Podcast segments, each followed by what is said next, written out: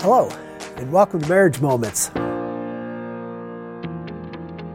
When God created man and woman, in the Hebrew, the word that's used for create is bara.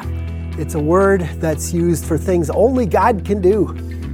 So, whenever the word bara is used, the idea that's there is that this is something epic. And in Genesis chapter 1, verse 27, that word bara occurs three times.